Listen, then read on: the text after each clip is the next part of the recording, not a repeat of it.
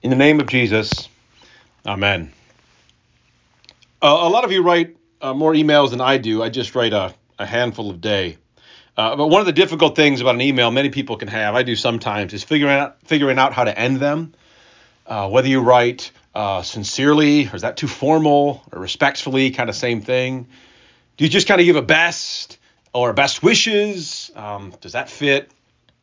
I usually put um, peace peace, Pastor Ben, or whoever I'm who I'm writing. Um, it might sound sound kind of hokey or even maybe a little hippie, like peace, dude. Uh, but it's, it's my tip of the hat to the, the biblical shalom, like God's peace. That's what I usually write anyway. But it can be difficult figuring out how to end an email appropriately given the the, the context and the, the audience. So well, I thought of that this past week when I got an email, received an email from a guy named Dr. Tim Miller, a dean of some sort at James Madison University, where my daughter attends school. It was a uh, uh, email to a large audience, probably the whole uh, campus community. I'm thinking definitely students and faculty, administrators, and also the parents got, or at least anyone on their email list. And the reason that uh, Dr. Miller was writing was because a lot of people um, are shaken up, probably uh, students especially, by some things that went on at the university and around the university in the last uh, week or so. Uh, there were those shootings down at, at, Bridgewater University, but probably most so at JMU. Um, there were some deaths on campus, two students.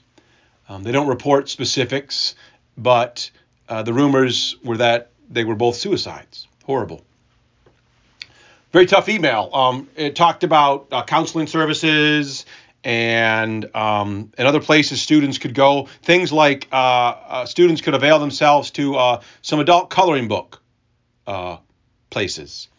And there was a uh, they set up something in the the union or whatever they call it, where the kids could come and build a critter and conversation heart stuffy, and uh, paint rocks. Now you might hear from the tone of my voice, it is would be pretty easy, at least for me, to kind of poke fun at those things, but that's probably unfair. Um, those things are opportunities, at the very least, for students to get together, which is an important thing uh, when you're when you're shaken up like that. So don't want to poke too much fun. Um, but then the sign off, what I mentioned, the sign off. Dr. Miller, after that very whew, heavy uh, email, he writes, um, with caring thoughts with caring thoughts. And I read that, I wondered if he struggled to figure out how to end that email. And I mean, of course, I get that as a administrator of a secular university where there's people of um, different faiths and no faith at all, there's only certain things would be appropriate. Uh, but it wondered me if he if he struggled. Maybe as a person, he wished he could have written something else because that that sign off struck me as just well uh, somewhere between anemic and, and just plain sad. You're wondering about death and mortality and perhaps grieving the loss of a friend. Come tie dye a shirt, paint a rock, and here's some caring thoughts. Uh, again, I know the cynicism is not fair, but that was my reaction, along with the prayer to God that the recipients of that email, especially those hit really hard would have something more than Dr. Miller's caring thoughts to bear them up. Cursed is the man who trusts in man and makes flesh his strength. So preached the prophet Jeremiah some 600 years before Christ, Jeremiah 17, an Old Testament lesson. Cursed is the man who has nothing but mortal, fallible men to fall back on. Cursed the hurting people who have nothing but people and their caring thoughts and heart stuffies to bear them up. The immediate recipients of Jeremiah's sermon was in Israel uh, Old Testament Israel, threatened at that time by a waxing international power, Babylon, um, figured that it'd be a good idea uh, that instead of relying on the Lord, they'd strike up an alliance with waning international power, Egypt. Bad foreign policy. Babylon eventually came and crushed them. But definitely even worse, faith. Why are you running to Egypt when you have the Lord and His promise? That's an old sermon, but as true today as when it was first written, first preached. Cursed is the man who trusts in man, and not cursed as in if you trust in man, God's going to do something nasty to you. But cursed as in if all you have is people and stuff to trust in, you're in a bad way. It's just a description of the way things are. Like, cursed is the man who is up the creek without a paddle. There's no extra curse. The curse is being in that situation. Stinks to be that guy. God forbid, forbid she be the person who, when, when she really needs strength, maybe a roommate just died, only has flesh. Her own and others to fall back on. Of course, we all have our Egypts don't we? Our, our false faiths, our go to trusts, turning from the Lord to other things to tell us who we are and why we matter and what will keep us safe. And we are cursed for it. Again, not cursed in the sense that because you're trusting in these things, God's going to strike you down with leprosy. But cursed because you're trusting in stuff, because we're trusting in stuff that cannot help but let us down. Cursed is the one who trusts in her good looks, her firm biceps, and new stretchy pants. Why? Because her kid just got diagnosed with cancer. Cursed is the guy who figures he's a big deal and on solid ground because he's got an awesome social media following and his portfolio is, portfolio is up 30% year to date. Why cursed? Because tomorrow he's going to lose his job and next week the market's going to tank. I think you get the idea with this cursed bit. Cursed is the man who puts his trust in Egypt. Why? Because Babylon comes. because storms and uh, storms come, and sickness comes, and addiction comes, and depression comes, and grief comes, and your most shameful sins revealed comes, and death comes. And when those come, when Babylon comes, Egypt, coloring books, caring thoughts, well, ain't much help.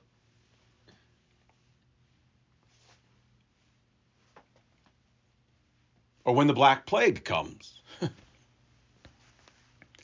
like the one that came to Zurich in 1519, just a few months after 33 year old Rick Zwingli started pastoring there. One that killed a third of the population. Imagine that. Look to your left, right, one of you gone. A third of your family, a third of your friends. Every family. And how did Zwingli help? Well, in addition to teaching, preaching, he went to the bedsides of the dying with the body and blood of Jesus. Comfort for them, a sure way to get sick for him, which happened. But in addition to all that, he wrote that hymn that we sang, the plague hymn it's sometimes called. look at it again if you want. Just a little paraphrase. Again, those first couple stanzas, he said, while he was sick, he wrote, he cries out, Help, Lord, lift that pierced hand and help me.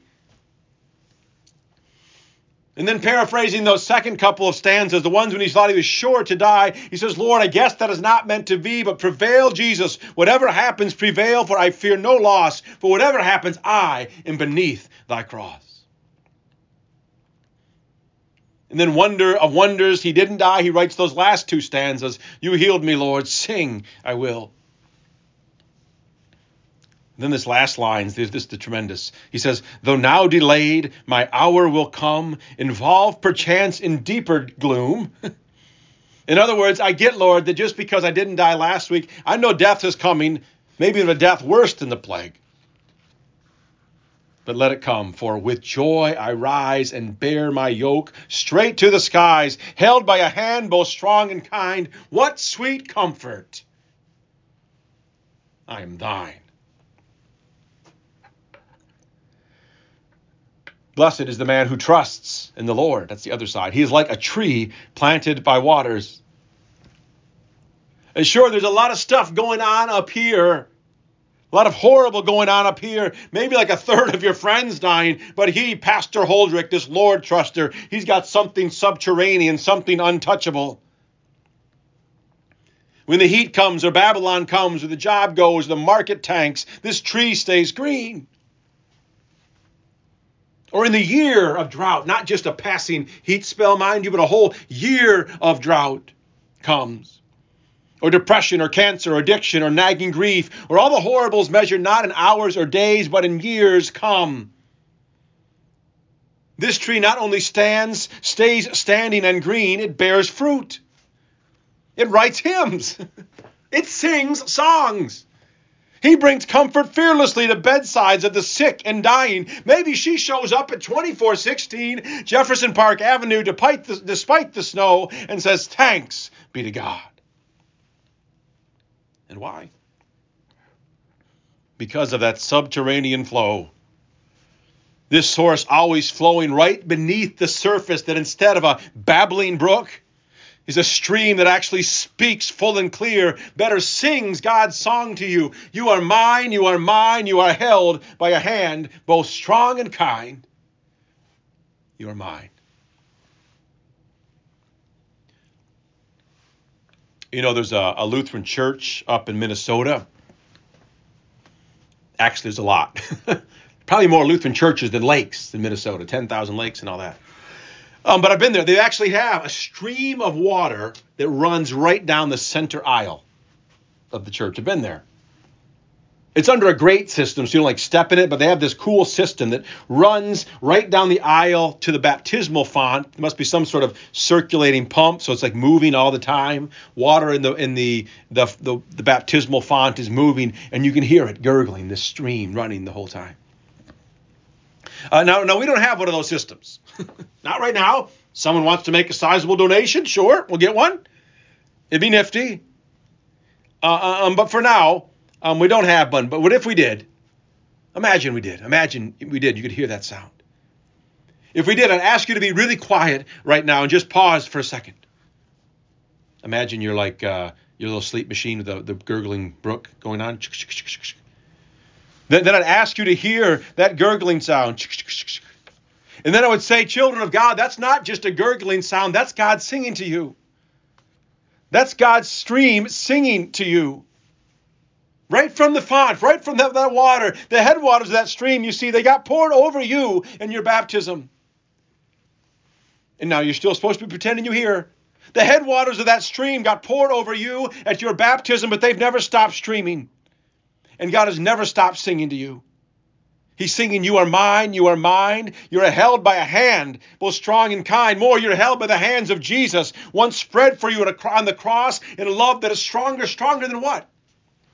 in a love that is stronger than Babylon and Egypt for that matter. Held by, by, by hands that are stronger than depression and stronger than grief and stronger than guilt, held by a hand both strong and kind.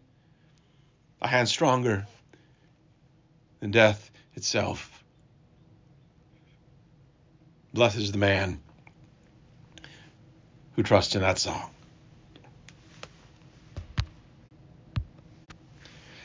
Cursed is the man who trusts in man.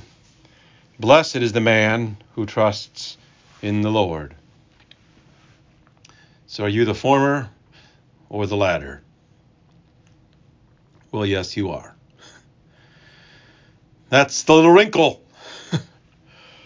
Both those folks live and strive within each of us, don't they? Huldrych wrote a great hymn, but he also had his moments. I want to trust in the Lord and his promises. So why in the world is so much other stuff, stuff I know does not last and does not fulfill, why is it so darn important to me?